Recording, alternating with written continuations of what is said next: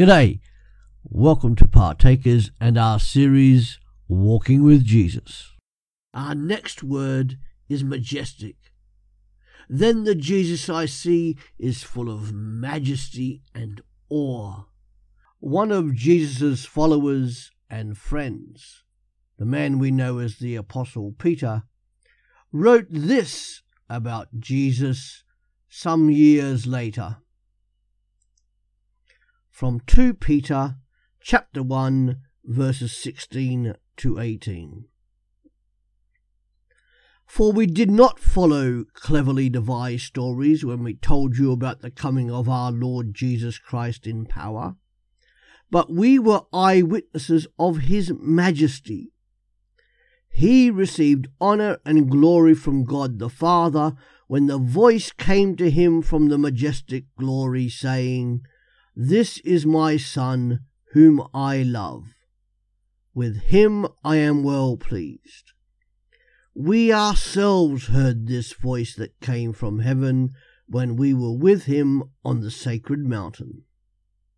Jesus is not simply a king with a crown on his head. Jesus is the King of all kings. This Jesus Christ did not decay in the grave when he was buried after his death. He overcame death in the grave and was raised again majestically. Paul writes in Colossians 2, verse 3, that in Jesus Christ all the majestic treasures of wisdom and knowledge are hidden. Jesus Christ, the King of kings and Lord of lords, who with unparalleled majesty is the head of the church. And if you are a Christian, he is to be your head. He is to be the one whom you go to for wisdom. He is to be the one you go to when you are in need. He is to be the one with whom you are to build your relationship upon. Nobody else can save you. Only Jesus can save you. So if you need wisdom, you need anything, you ask Him.